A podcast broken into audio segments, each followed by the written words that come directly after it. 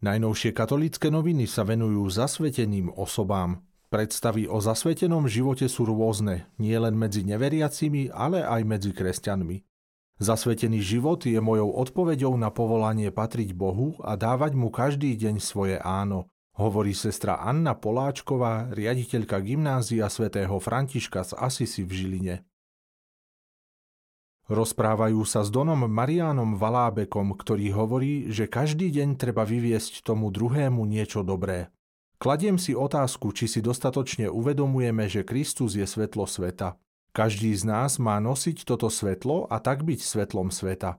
A svieca sa stravuje tým, že horí. Podobne aj každý z nás má horieť a tak sa usilovať nasledovať Ježiša, ktorý sa v horlivosti stravuje pre Otca. Na reportáž sa vybrali do Spišského štvrtka, kde majú jedno zo svojich sídel bratia minoriti. Kláštor na nebo vzatia Panny Márie v Spišskom štvrtku a tunajšiu farnosť svätého Ladislava spravujú bratia minoriti už vyše 30 rokov. Pôsobili tam aj pred barbarskou nocou v roku 1950.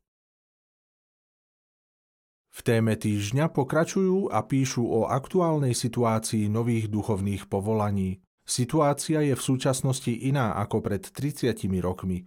A síce je záujemcov menej, umožňuje to však viac sa zamerať na kvalitu a svetosť budúcich kňazov, hovorí Peter Majda, rektor kňazského seminára biskupa Jána Vojtašáka v Spišskom podhradí.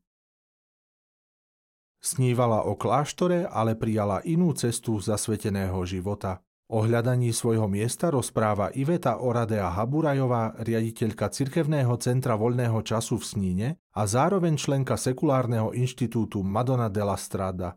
Členovia sekulárnych inštitútov žijú uprostred bežných ľudí. Navonok sa od nich ničím nelíšime, ale vnútorne sme zasvetení. Sme akýmsi mostom k usporadúvaniu svetských vecí podľa Božieho zákona. Na Božie volanie pred časom odpovedal aj Žilinčan Rastislav Svitek.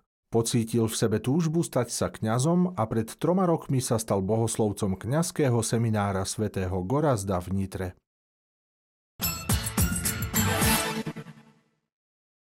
Konferencia biskupov Slovenska zorganizovala v Nimnici celoslovenské synodálne stretnutie s názvom Ako byť synodálnou cirkvou v misii. Nový prešovský arcibiskup a metropolita Jonáš Jozef Maxim prijal v katedrále svätého Jána Krstiteľa v Prešove biskupskú chirotóniu.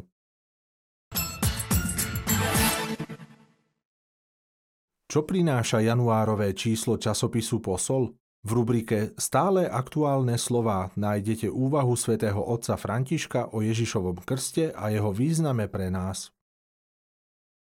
Rubrika Apoštolát modlitby pozýva čitateľov k spoločnej modlitbe za dar rozmanitosti v cirkvi. Autor, páter Jozef Bartkoviak, na základe dokumentov cirkvy a myšlienok pápeža Františka uvažuje o duchovných daroch. Charizmy sú pravé, ak slúžia jednote, ak sú na všeobecný úžitok. Treba sa pozerať s úctou a uznaním aj na charizmy prítomné v spoločenstvách iných kresťanských cirkví. Aj to je prejav túžby po jednote kresťanov, za ktorú sa modlíme.